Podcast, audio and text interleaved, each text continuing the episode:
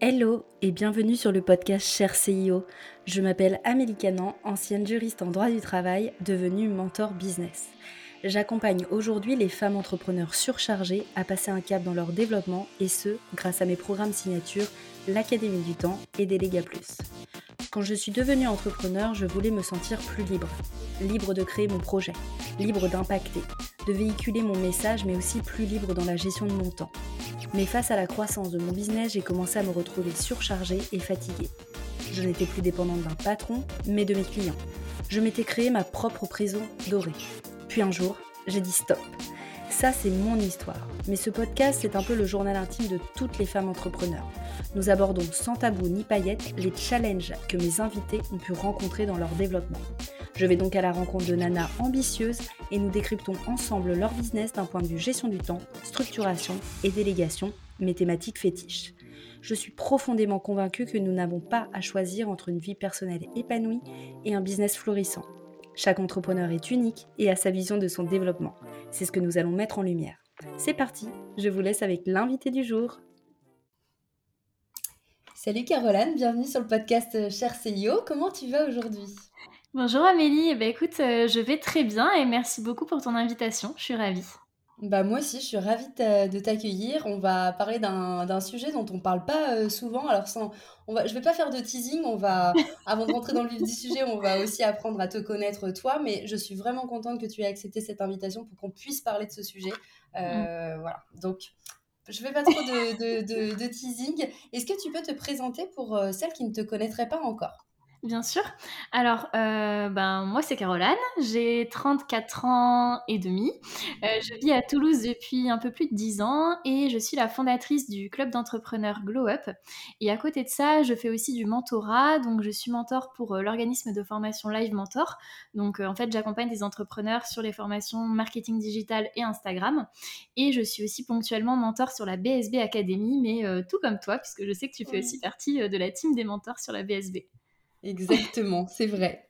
Euh, depuis combien de temps tu es entrepreneur du coup, Caroline? Ça fait combien de temps que tu t'es lancée dans l'entrepreneuriat à proprement parler?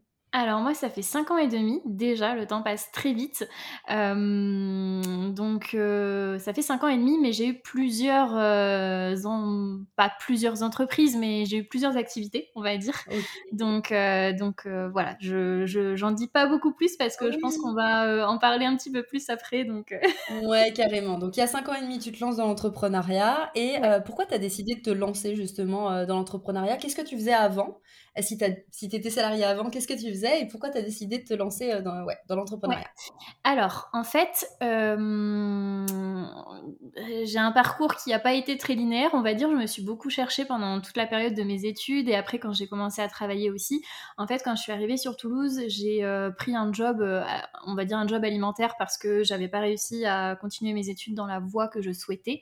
Donc, je, suis, je, je, me suis retrouvée vendeuse dans une boutique SFR. Donc, vraiment vraiment euh, bah, à la fois ça a été très formateur et en même temps, euh, je me dis quand j'y repense, ça me ressemble pas du tout d'avoir fait ce travail. C'était quand même, euh, bon bref, enfin c'était un travail plein de challenges, mais pas ce qui me plaisait du tout au quotidien. Et euh, après, j'ai décidé de quitter ce job et de, de, devenir assistante commerciale pour avoir un job quand même un peu plus posé entre guillemets dans le sens où, ben, quand tu travailles en boutique, en fait, tu as un rythme de travail qui est quand même assez éreintant. t'as jamais de week-end de deux jours, tu fais des horaires à rallonge, donc et là, en fait, je me suis retrouvée dans un job qui était à l'extrême inverse. C'est-à-dire que déjà, je choisissais les horaires que je voulais faire et c'était un travail vraiment euh, presque je m'ennuyais en fait. Et, euh, et, du coup, je me suis dit, je peux pas continuer comme ça. Euh, je vais reprendre mes études pour espérer avoir un travail qui fasse plus de sens quand même pour moi. J'ai toujours adoré apprendre, eu de l'ambition. Donc, à ce moment-là, j'ai décidé de reprendre mes études et de faire un master banque et finance. Donc là, j'avais 26 ou 27 ans, je sais plus. Donc déjà, c'était un petit challenge parce que j'étais beaucoup plus âgée que les autres dans ma classe. Et euh, donc, j'ai fait euh, deux ans de master banque et finance en alternance au Crédit Agricole. Donc, euh, j'étais à la fois conseillère pour les professionnels quand j'étais en agence et puis à côté de ça, bah, voilà, je faisais mes... j'étais en cours. Et en fait, à la sortie du master, on m'a proposé un poste du coup d'assistante commerciale sur le marché des professionnels. Mais euh, alors j'ai adoré la formation en tant que telle, euh, apprendre tout ce que j'ai appris dans la banque, je trouvais ça vraiment passionnant. Par contre, euh, le côté vraiment objectif, commercial, où en fait tu dois faire du phoning pour essayer de vendre des trucs à des professionnels par téléphone, enfin je mmh. trouvais ça absolument affreux, c'était pas du tout ce qui me plaisait. Donc à ce moment-là, je me suis dit ben j'ai j'ai pas envie en fait de me lancer dans cette carrière. je peux bénéficier des droits au chômage puisque je suis en fin de contrat de professionnalisation. Donc je vais me lancer et puis on verra ce qui se passe. Euh, si ça marche pas, au pire, bah, je retrouverai un job dans la banque et puis si ça marche, tant mieux. Et en fait, à ce moment-là, du coup, je réfléchis à qu'est-ce que je peux lancer comme projet qui me demande pas trop d'investissement financier, sachant que du coup, je n'avais aucune idée, j'avais pas euh, une compétence en particulier ou une passion particulière parce que, ben, en sortant d'un master banque et finance, je me voyais pas me lancer en freelance en rapport avec euh, la finance. Enfin, je voyais pas ce que je pouvais faire. Donc j'ai brainstormé plusieurs choses. Moi je suis une passionnée de voyage, donc j'ai d'abord réfléchi euh, à tout ce qui était un petit peu travel planner, etc. D'ailleurs je savais même pas que ça existait à l'époque, mais euh, je me disais que c'était pas vraiment euh, viable sur le long terme. Donc j'ai décidé de créer une boutique en ligne de prêt-à-porter féminin. Aujourd'hui, je me dis, mais qu'est-ce qui m'est passé par la tête? Euh, À quel moment je me suis dit, c'est un projet qui nécessite peu d'investissement financier? Je ne sais pas, parce qu'il fallait quand même acheter les stocks de vêtements, puisque c'était de l'achat-revente en fait. Donc, euh, j'ai créé une boutique en ligne. Donc, euh, bah, c'est là en fait où je me suis formée. j'ai tout appris, donc créer un site internet, créer toute une stratégie de communication, les réseaux sociaux, apprendre à, à faire des envois, gérer un SAV, à gérer des, des shootings photos, enfin vraiment tout. Et donc, ça a été vraiment un super challenge. Mais au fond, le produit me plaisait pas en fait. Euh, acheter et revendre des vêtements mmh. qui sont fabriqués à l'autre bout du monde, euh, en gros, c'était un petit peu tous les vêtements qu'on peut retrouver dans les petits concept stores. Euh. en fait, ça m'intéressait pas finalement. Le projet en soi, je me voyais pas faire ça sur le long terme. Ça marchait sans trop marcher non plus. Enfin, voilà. Donc, et en fait, en parallèle de ça, j'ai commencé à assister à des événements dans des réseaux d'entrepreneurs. Et ça m'a permis de rencontrer des, des, super entrepreneurs qui sont devenus des amis, des partenaires dans le travail, etc. Et j'ai surtout rencontré des entrepreneurs qui du coup avaient du mal à communiquer et à trouver des clients via les réseaux sociaux ou via toute stratégie de communication, qui étaient très doués dans ce qu'elles faisaient, mais voilà, qui savaient pas forcément comment se mettre en avant pour attirer d'autres clients. Et en fait, moi, m'étant beaucoup auto-formée là-dessus, j'adorais en fait euh, leur donner des conseils et leur expliquer comment est-ce qu'elles pourraient faire. Je voyais à chaque fois par rapport à une activité, j'avais plein d'idées. Euh, et donc du coup, de fil en aiguille, j'ai commencé à accompagner euh, des entrepreneurs à développer leur propre stratégie de communication. Et en fait, c'est là où j'ai bifurqué, j'ai laissé tomber petit à petit la boutique et j'ai commencé à accompagner du coup d'autres entrepreneurs sur, sur la mise en place de leur stratégie de communication. Et à côté de ça, je suis aussi très à l'aise avec tout ce qui est administratif comme j'avais fait aussi un master banque et finance, tout ce qui était un petit peu gestion d'entreprise, ça me parlait beaucoup. Donc j'avais aussi cette compétence en création et gestion d'entreprise que je pouvais apporter aussi. Donc voilà, petit à petit, j'ai commencé à faire du consulting. J'ai laissé de côté la boutique en ligne. Et à côté de ça, euh, ben, du coup, comme j'ai aussi commencé à participer à des événements d'entrepreneurs, c'est là où a germé aussi l'idée pour moi de créer euh, le réseau d'entrepreneurs euh, que j'ai créé du coup depuis 4 ans et demi. Voilà, j'ai énormément parlé. ben non, mais c'est trop trop intéressant parce que tu as, euh, euh parce que on, a, quand on se lance dans l'entrepreneuriat, on a, on va avoir les parcours un petit peu en mode, bah, j'ai une passion ou j'ai un, tu vois, une expertise vraiment très très forte et donc je vais me servir de ça pour pouvoir euh, créer ma première boîte ou devenir freelance.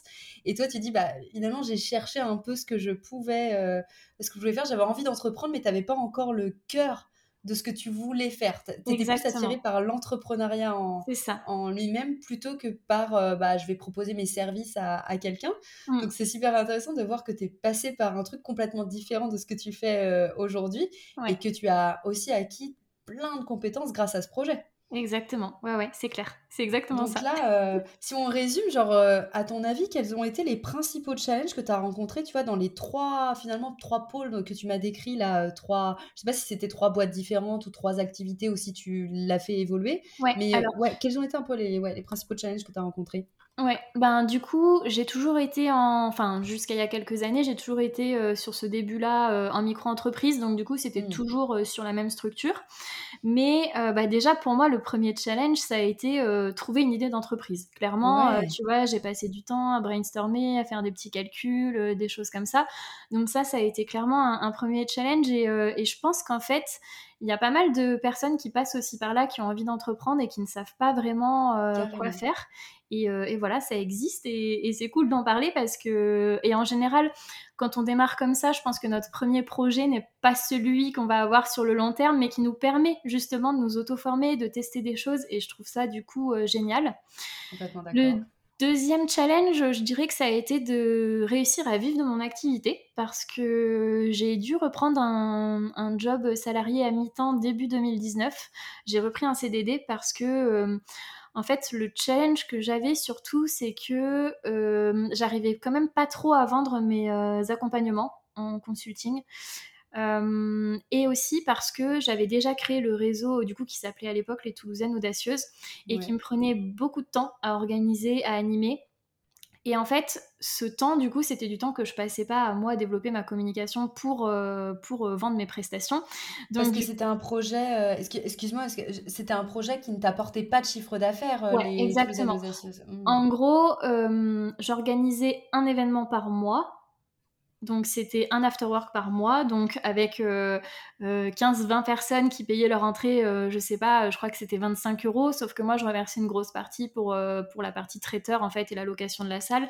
Donc en gros il me restait vraiment pas grand chose à la fin, euh, à la fin de cet événement, il y en avait un par mois, donc si tu veux le chiffre d'affaires était anecdotique. Après j'avais aussi des adhérentes qui payaient une adhésion, mais pareil l'adhésion elle était à 80 euros l'année je crois, donc euh, autant te dire que voilà ce chiffre d'affaires il était vraiment euh, anecdotique. Et euh, ça, ça a fait aussi partie du coup de mes challenges un petit peu plus tard. Euh, ça a été un moment de me dire, euh, ça prend de l'ampleur, vraiment. Mmh. Là, c'est soit en fait, j'arrête complètement parce que ça me prend beaucoup trop de temps pour quelque chose qui ne me rémunère pas. Or, il faut bien que je génère du chiffre d'affaires pour vivre et pour payer mes factures. Ou alors, je le transforme vraiment en un vrai business. Et du coup, bah, c'est ce qui s'est passé après mais je pense que du coup on, on va y arriver Ouais. bientôt. Ouais, Et clair. euh, voilà. Et du coup, ça a été vraiment euh, ça aussi euh, le challenge, c'est de trouver un, un, vrai business model autour de cette partie réseau d'entrepreneurs. Ça, ça a été aussi pour moi un, un, gros challenge parce que je voyais qu'il y avait du potentiel. Ça, quand je l'ai créé il y a 4 ans et demi, ça, ça a fonctionné de suite, mais je voyais pas du tout comment faire pour que ça devienne une source de, de chiffre d'affaires vraiment régulière et, et suffisante. OK, donc quand tu l'as lancé, tu avais pas du tout pour projet de que ça devienne un business model vraiment à part entière derrière, c'était plus pour, heu, le réseau et comme tu dis, heu, Exactement. pour, heu Ouais, OK. c'est ça. Donc toi, tu voulais que ton chiffre d'affaires soit dégagé de ton activité de consulting? Exactement, c'est ça.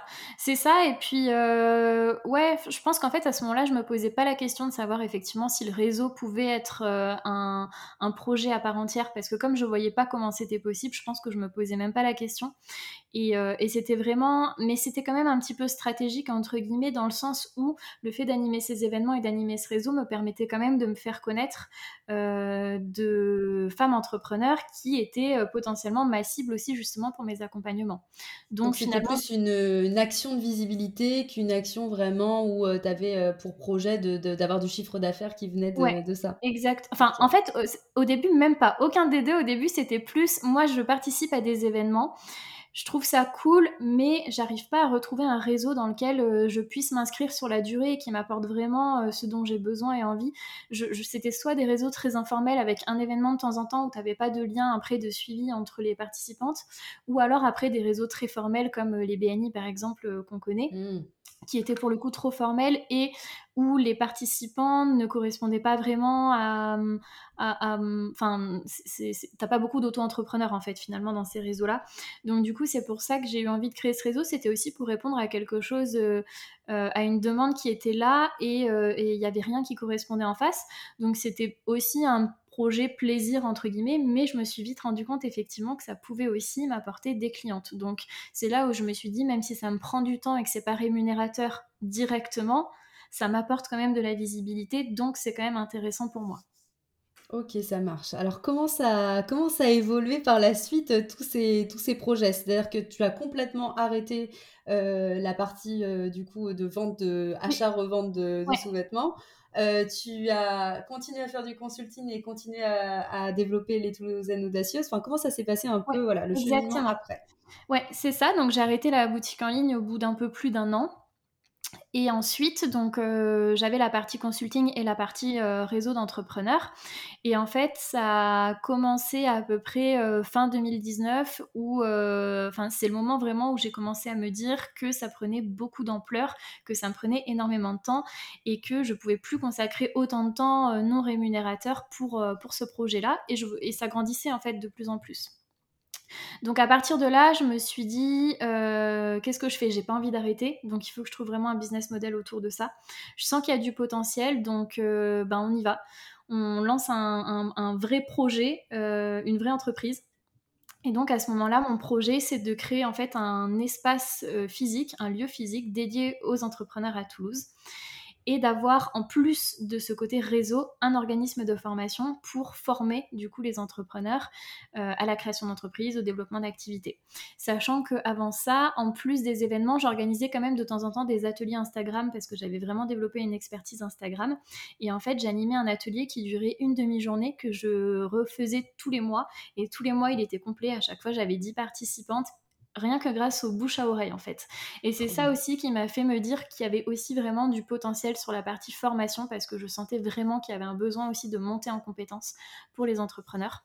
Donc euh, je, je commence à mûrir ce projet à ce moment-là. J'ai aussi à ce moment-là envie de m'associer parce que j'en ai un peu marre de porter ce truc toute seule. Donc, euh, donc à ce moment-là, euh, je rencontre Marion, que tu connais, qui est Oui. expert comptable. Et, euh, et en fait, bah, je, la, je la contacte. Elle était adhérente du coup des Toulousaines Audacieuses et je la contacte d'abord pour être mon expert comptable, pour m'aider à faire le prévisionnel sur ce projet. Et puis rapidement, je cherchais une, une associée et rapidement, en fait, euh, je me dis, mais je pense qu'elle est sous mes yeux, en fait, euh, ma future associée. Donc, euh, je lui propose euh, ce projet et elle me dit oui de suite. Donc, à ce moment-là, on s'associe, sauf qu'on est en mars 2020, enfin fin février Ah, 2020 même. la Voilà, donc fameuse date fatidique. Ça, exactement. Donc, en fait, on a commencé à travailler sur ce projet vraiment à distance pendant le confinement. Et après, donc on a, bah, le projet était lancé hein, vraiment dans nos têtes. euh, on a, on a créé la société ensemble. Donc là, du coup, euh, je passais vraiment un, un- un step aussi parce que je passais Carrément. d'auto-entrepreneur à vraiment en créer une société à deux. Et puis on cherchait des locaux, donc euh, ben payer un loyer à Toulouse. C'est quelque chose, clairement, donc ça faisait peur, hein, il a fallu y aller. Entre-temps, on a aussi lancé une campagne de crowdfunding en juillet 2020. On a quand même récolté 12 000 euros, donc euh, ça a été un gros succès qui nous a aussi montré que la communauté était là et attendait ce projet. Et, euh, et donc voilà, donc en fait on a trouvé nos premiers locaux en octobre 2020, donc l'aventure a officiellement démarré en octobre 2020 et donc on avait vraiment notre partie organisme de formation, donc on, propo- on proposait des formations à la création d'entreprise, Euh, c'était une formation sur euh, deux mois et après on proposait une formation aussi sur deux mois pour développer son activité et après on proposait aussi des formations plus courtes, des formations d'une à trois journées, par exemple formation réseaux sociaux, une formation création de site internet, etc. Et à côté de ça, du coup, on avait aussi le réseau, donc euh, que j'appelle maintenant le club, qui a continué à se développer. Et là, effectivement, on a aussi changé de business model pour le coup, puisqu'on est passé sur une adhésion mensuelle. Et depuis ce jour-là, en fait, maintenant, les adhérentes payent une adhésion mensuelle, donc qui me permet moi, en termes de business model, d'être beaucoup plus rentable. Et en clair. fait, tous les mois, du coup, les adhérentes ont droit à plusieurs, euh, plusieurs, euh, plusieurs avantages, notamment participer à un, euh, à un événement tous les mois. Donc, donc du coup, à ce moment-là, j'ai fait pivoter à la fois le business model du club et on a aussi ajouté la partie organisme de formation qui clairement euh, nous apportait quand même euh, aussi, euh, je vais dire 80% du chiffre d'affaires. hein. Le, le- le- chiffre d'affaires club restait quand même minime par rapport au chiffre Mmh. d'affaires euh, organisme de formation. Bah, parce qu'on n'est pas sur les mêmes, heu, non plus la même tarification quoi. Entre un abonnement, il faut faire beaucoup de volume parce que, bah, on n'est quand même pas sur des tarifs, heu, très élevés alors que la formation est effectivement plus plus lucrative. À côté de ça, à côté de ce business model que tu avais créé qui est déjà, tr hyper conséquent, tu continuais à faire du consulting à côté ou tu avais Non, aussi non, non. arrêté cette Là, partie-là? j'ai complètement arrêté parce que là, c'était un vrai travail euh, à temps plein. J'ai quand même continué. J'étais déjà mentor pour Live Mentor à côté à ce moment-là parce qu'en fait, les premiers mois où on a travaillé sur ce projet, la structure n'était pas encore créée, on générait pas de chiffre Mmh. d'affaires. Donc j'avais pris la mission de mentor chez Live Mentor, donc j'ai continué un petit peu au début pour euh, pouvoir me rémunérer avant qu'on lance vraiment les formations, mais j'ai très vite arrêté. Et à ce moment-là, j'étais vraiment à temps plein sur cette activité parce que pour le coup, c'était une vraie entreprise. On avait aussi notre première alternante. Donc euh, j'animais aussi certaines des formations. Donc là, j'avais vraiment plus le temps euh, de faire autre chose à côté et je voulais vraiment que ça devienne d'ailleurs ma seule activité. C'était voilà, maintenant j'étais chef d'entreprise et j'étais plus juste freelance. donc je me consacrais à 100% à ça, ouais. Ok, ça marche. Alors, moi, je vais creuser. Après, je sais où est-ce que j'ai envie de t'amener, mais euh, il y a une partie où tu parles au présent et il y a une partie où tu parles au passé, oui. Euh, notamment sur la partie formation. Donc, est-ce que tu peux nous dire un peu comment ça a évolué du coup? Oui, tout à fait. Donc, du coup, on était un organisme de formation euh, certifié Calliope enfin au début Datadoc et après du coup euh, on s'est fait certifier euh, Calliope pour que nos formations puissent être euh, financées par tous les financeurs qu'on connaît, donc le CPF et pour les chefs d'entreprise de ce qu'on appelle les FAF, donc la GFIS, le FIFPL, etc. Et alors déjà il s'est passé plusieurs choses puisque en alors, je suis un petit peu perdue dans les dates, mais à peu près à mi-parcours, euh, Marion a décidé de quitter le projet euh, d'un commun accord, puisque du coup, Marion avait gardé son cabinet d'expertise comptable à côté. Elle était à mi-temps sur Glow Up et à mi-temps sur son cabinet d'expertise comptable. Et en fait, euh, on s'est vite rendu compte que malheureusement, c'était pas possible en fait de gérer deux entreprises comme ça en même temps, sachant qu'elle, elle voulait aussi développer son entreprise, donc elle avait de plus en plus de travail. Et, et en fait, voilà, factuellement, c'était pas possible. Donc, on s'est séparés à ce moment-là, en très bons termes et d'un commun accord. Mmh. Et euh, donc, il y, a eu, ça.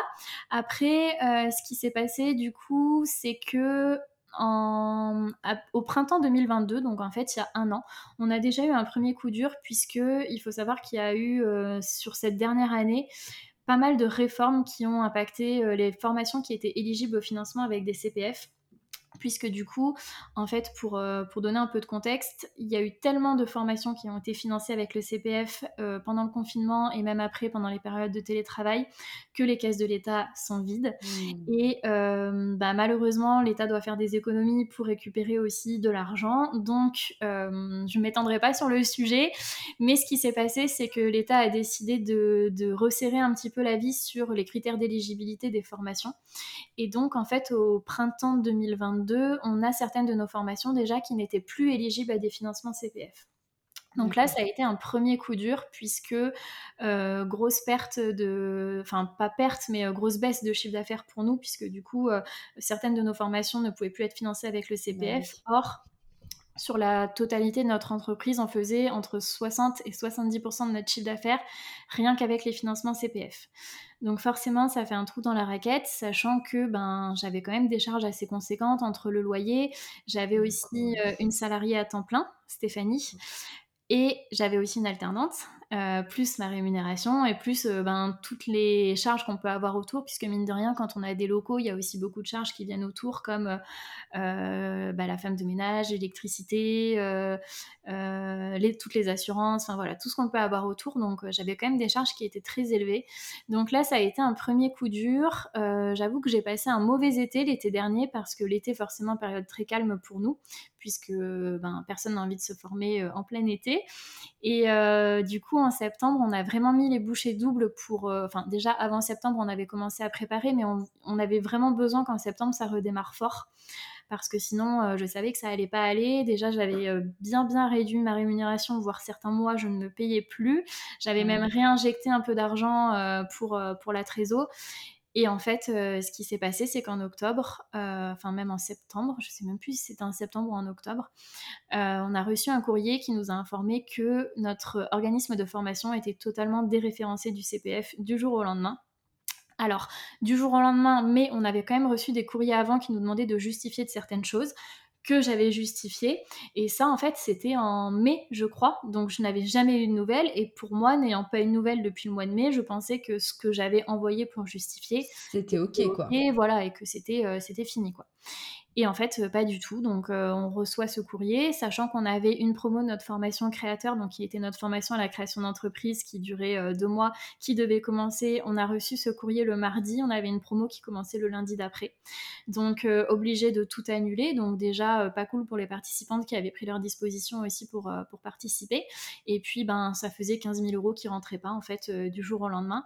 Et là, en fait, ben, c'était une évidence. En fait, je me suis dit, ben, c'est fini, c'est fini. Là, déjà, euh, la trésor était pas au top, donc. Euh, donc voilà, donc euh, donc c'est là où on va en venir, la fameuse liquidation judiciaire. Donc du coup, ben en fait à ce moment-là, de toute façon, je pense que je le voyais arriver puisque du coup, je savais hein, que j'avais dû rajouter de l'argent et que la trésor était pas terrible du tout et que si là on, loupait le coche à la rentrée en fait de, de vraiment bien redémarrer, ça n'allait pas fonctionner.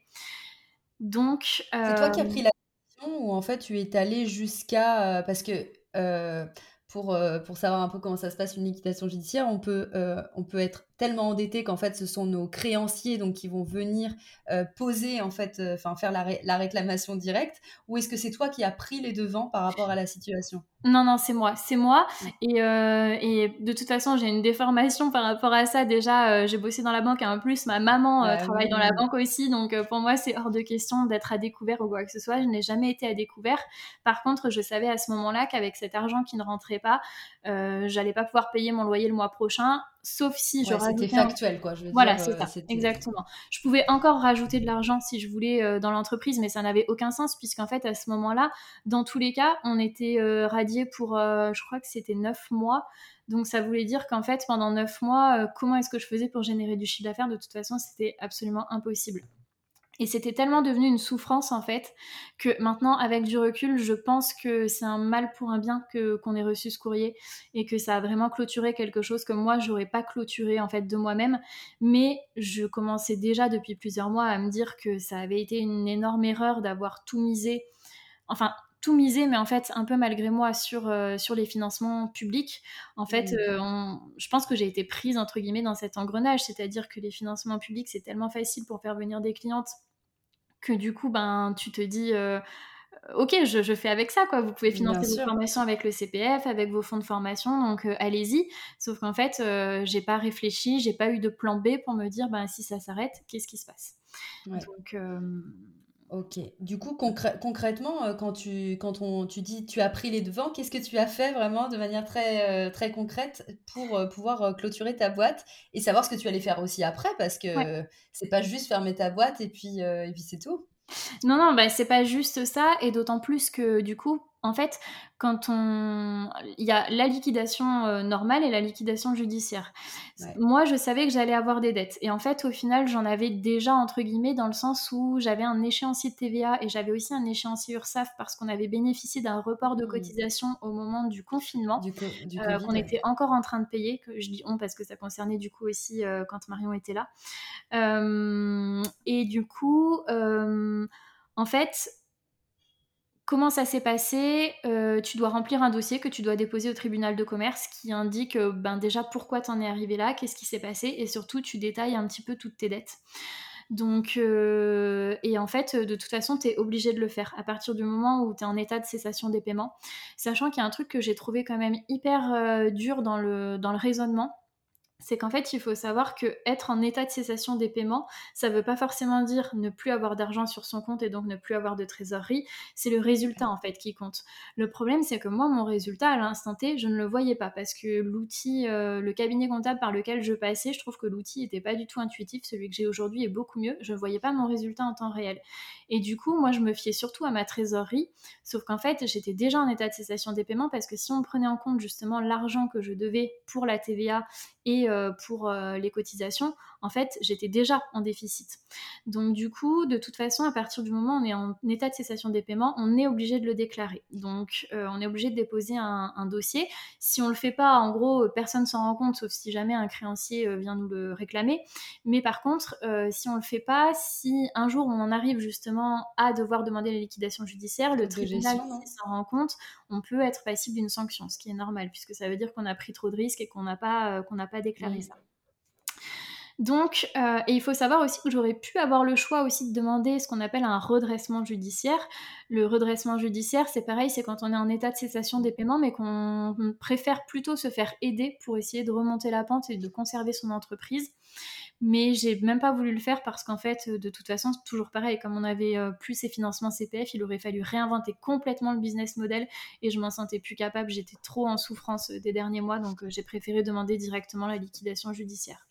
Ok. Euh, alors, du coup, je, te, coupe juste deux, petites secondes parce que euh, juste pour pouvoir faire un, petit état des lieux en fait de, quand on se retrouve en difficulté euh, pour, pour, pouvoir, pour, pouvoir expliquer à ceux qui nous écoutent. Donc, effectivement, il y a, tu parlais de la, du redressement judiciaire. Toi, tu es allé en liquidation judiciaire. Et juste avant, on a aussi la possibilité de faire ce qu'on appelle une sauvegarde judiciaire. Donc, ça, c'est l'étape juste avant sauvegarde, redressement, liquidation redressement quand on a envie effectivement euh, ou euh, enfin envie qu'il y a un truc à faire encore au niveau du projet donc on va partir en redressement pour pouvoir être accompagné sur le sujet.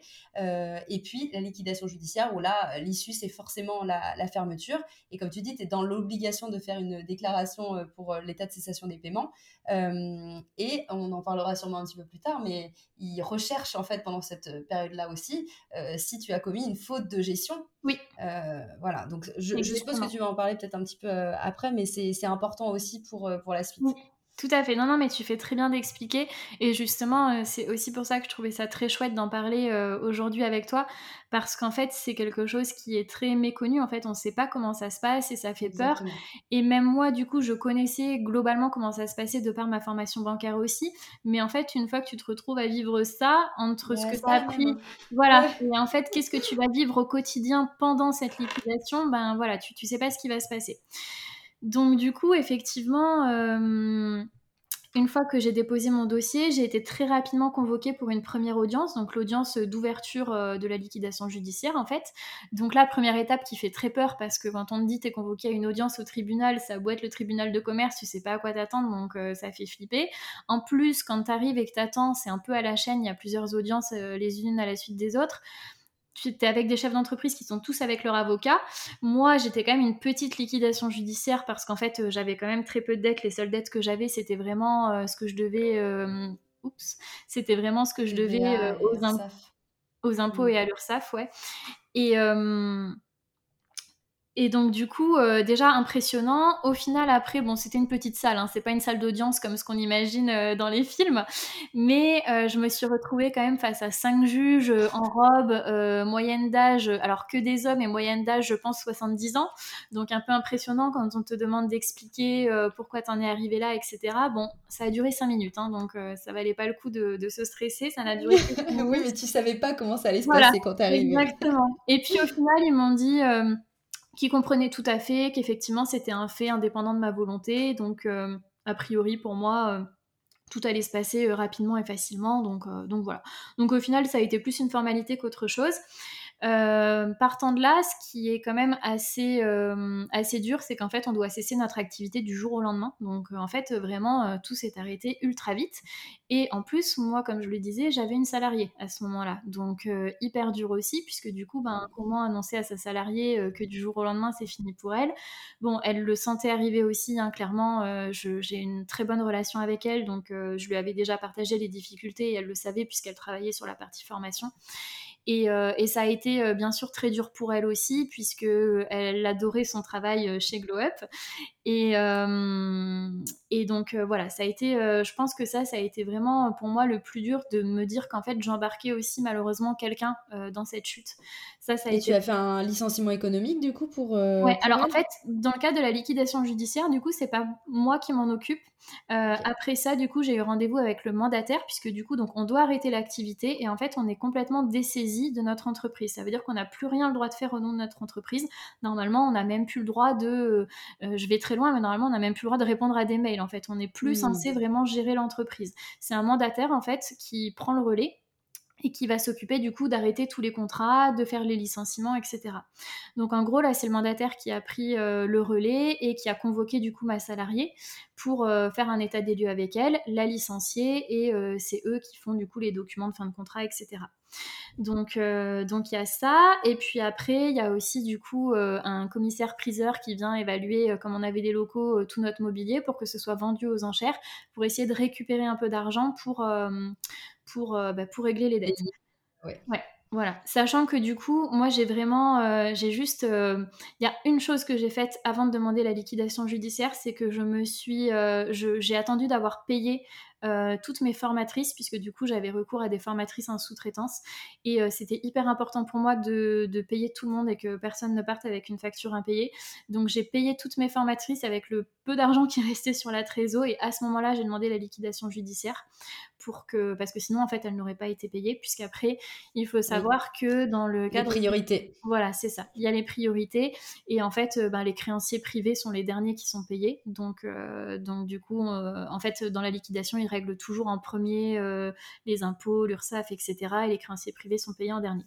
Donc voilà, j'ai vraiment, euh, je n'ai laissé euh, de dette à personne sauf à l'État. Donc c'est déjà ça, même si bon, je suis pas forcément contente d'avoir laissé des dettes à l'État non plus, mais oui, mais bon, euh, comme tu dis, en tout cas au niveau des prestataires, euh, des choses comme ça, ça la, salariée a été licenciée. Enfin voilà, en tout cas tu as fait ton maximum avec les, voilà, avec les choses à ta disposition. Exactement. En fait, il n'y a vraiment pas eu de casse entre guillemets dans le sens où j'ai payé tout le monde. Ma salariée a été euh, licenciée, donc a pu bénéficier aussi des droits au chômage et de toute façon elle a retrouvé un emploi aussitôt et je me suis vraiment aussi hyper investie pour l'aider à retrouver euh, dans la mesure, enfin dans, la mesure de ce que je pouvais, mais à retrouver un emploi derrière. Donc, euh, donc au final, voilà, il y, a eu vraiment euh, de. Enfin, j'ai vraiment limité les dégâts. Et après, ce qui a été aussi un peu compliqué, c'est que du coup, donc moi, j'ai bénéficié d'une liquidation judiciaire simplifiée, puisque du coup, il faut savoir qu'il y a la liquidation judiciaire euh, classique, entre guillemets, qui peut durer jusqu'à trois ans, donc c'est très long. Et ce que j'allais dire, combien de temps il y a eu, mais tu vas nous le dire, du coup, liquidation euh, judiciaire simplifiée, mais combien de temps il y a eu entre le début de la procédure et finalement le, la prononciation de la liquidation judiciaire effective bah, En fait, il s'est passé six mois. Donc au début, il y a plein de choses qui vont très vite, puisque on demande euh, donc euh, je dépose mon dossier, j'ai la première audience, j'ai rendez-vous avec le mandataire qui licencie ma salariée. Tout ça, ça s'est fait en l'espace de 2-3 semaines. Hein. Ça a été très vite. Par contre, après, la liquidation judiciaire simplifiée, ça prend 6 mois. Ce qui veut dire qu'en fait, pendant ces 6 mois, ben, ils vont vendre le mobilier, ils vont euh, rechercher du coup s'il y a des euh, créanciers qui ont des hum, qui ont des dettes à, déclarer ou des choses comme ça. Et puis, ben voilà, ils vont faire, euh, ce qu'ils peuvent pour essayer de, rembourser euh, ces dettes euh, avec ce que j'avais. Et ça, en fait, ça dure six mois. En gros, on peut demander une liquidation judiciaire simplifiée, enfin, c'est même eux qui le déterminent, quand on a un salarié maximum et qu'on n'a pas fait, je crois, plus de 300 000 euros de chiffre d'affaires sur l'année précédente. Euh, je crois que c'est ça les deux conditions. Donc, heureusement, ça n'a duré que six mois, mais c'est quand même six mois qui sont longs parce que du coup, bah, une fois que tout ça s'est passé, ces premiers éléments, ben, il se passe plus rien. Euh, enfin, il se passe plus rien, en même temps, il se passe beaucoup de choses, puisque du coup, on peut continuer euh, à faire notre vie euh, normalement. Donc, on peut retrouver un emploi salarié, on peut remonter une entreprise si on veut. Il n'y a vraiment rien qui nous en empêche. Donc, on est vraiment libre de faire ce qu'on veut, mais on a toujours un peu cette épée de Damoclès au-dessus de la tête pendant six mois, puisque du coup, tant qu'on n'a pas le jugement de clôture de la mmh. liquidation, on ne sait pas en fait si on va être passible d'une sanction ou pas. Comme tu l'évoquais tout à l'heure, en fait, ils peuvent du coup trouver que le gérant a fait une faute de gestion question donc euh, une faute de gestion, ça peut être plein de choses. Ça peut être ben, si on n'a pas déclaré par exemple euh, l'état de cessation des paiements euh, assez rapidement. Ça peut être s'ils estiment qu'on a, ouais, qu'on a mal géré, qu'on s'est trop servi. Enfin, ça peut être vraiment plein de choses. Et les sanctions, elles peuvent être aussi très lourdes puisque dans des cas extrêmes, ça peut être de l'emprisonnement, ça peut être la responsabilité personnelle du dirigeant de rembourser personnellement les dettes que tu dois à l'État, de le faire sur ton sur ta poche à toi. C'est ça, exactement. Ça peut être aussi une amende et ça peut être, moi, ce qui me faisait vraiment le plus peur, c'est une interdiction de gérer une entreprise. Euh, mmh. Après, ils te, ils te, disent pendant combien de temps, ça peut être pendant six mois, un an, ça peut être à vie. Euh, bon, c'est vraiment les cas extrêmes. Et je, je, savais à 99% que je n'aurais oui, que tu n'avais pas ça, ouais. Voilà, mais tant que tu n'as pas la réponse euh, définitive, en fait, euh, tu, ne peux pas t'empêcher de stresser et de te demander, euh, tu te dis, on sait jamais s'ils ont trouvé un truc dans le bilan qui leur allait pas, s'ils pètent un câble. ouais, c'est clair, oui, oui, parce que c'est de la, c'est ce qu'on appelle la libre appréciation du juge. Hein, Exactement, c'est ça. En soi, c'est ça. Ok. Euh, moi, j'ai une, question qui m'intrigue, Caroline. Est-ce que, est que tout ça, tu, tu l'as vécu comme un échec ou est-ce que tu te dis, bon, c'était pas forcément très agréable, mais avec le recul, tu es quand même euh, contente d'avoir euh, bah, d'avoir vécu cette expérience. Ouais, alors c'est une très bonne question. Euh, j'avoue que ça m'agace un peu quand j'entends euh, genre il n'y a pas d'échec, on apprend toujours, ou euh, tu vois, quand j'en parle, forcément, donc j'étais très stressée avant mon audience de clôture qui a eu lieu le mois dernier, il y a un mois, le 13 avril, et, et c'était vraiment un moment très angoissant pour moi, et quand j'en parlais, tout le monde me disait parce qu'en fait, au-delà de, de, la sanction dont j'avais peur, ça me faisait remonter vraiment ce qui s'était passé, que j'avais un peu mis mmh. sous le tapis du coup les mois d'avant. Et tout le monde me disait mais non, mais euh, c'est pas du tout un échec, tu te rends pas compte et tout. Et en fait, ça m'énervait un petit peu dans le sens où euh, je pense qu'en fait, il faut aussi nommer les choses, tu vois. Oui, c'est un échec, en fait. Euh, oui, c'est un échec. C'est ce qu'on en tire, en fait, derrière, mais ça reste, euh, effectivement, il ne faut pas avoir peur du mot non plus. Exactement, ça reste un échec. Euh, je, je, pars quand même avec plusieurs dizaines de milliers d'euros de dettes laissées à l'État. J'ai une salariée qui a été licenciée économique, enfin, c'est pas rien, en fait. Si tu veux, je ne peux pas minimiser par rapport à ça, ne serait-ce qu'aussi par rapport à ma salariée qui avait rien demandé et qui, qui subit ça quand même de plein fouet. Donc, oui, ça reste un échec, c'est sûr et certain. Après, euh, ça dépend des moments aussi, tu vois, il y a des moments où j'y repense et où je suis vraiment pas bien et, tu sais, où je me dis, oh là là, j'aurais dû faire ça et ça différemment, enfin voilà, forcément tu t'y repenses. Par contre, effectivement, là où je le vis pas comme un échec, c'est que de toute façon, c'est un projet qui me tenait à cœur depuis toujours, j'ai toujours eu envie de créer un lieu dédié aux entrepreneurs, donc il fallait que je le fasse dans tous les cas, et surtout, ça m'a ouvert plein de portes en fait, ça m'a appris plein de choses, j'ai rencontré plein de personnes grâce à ce projet.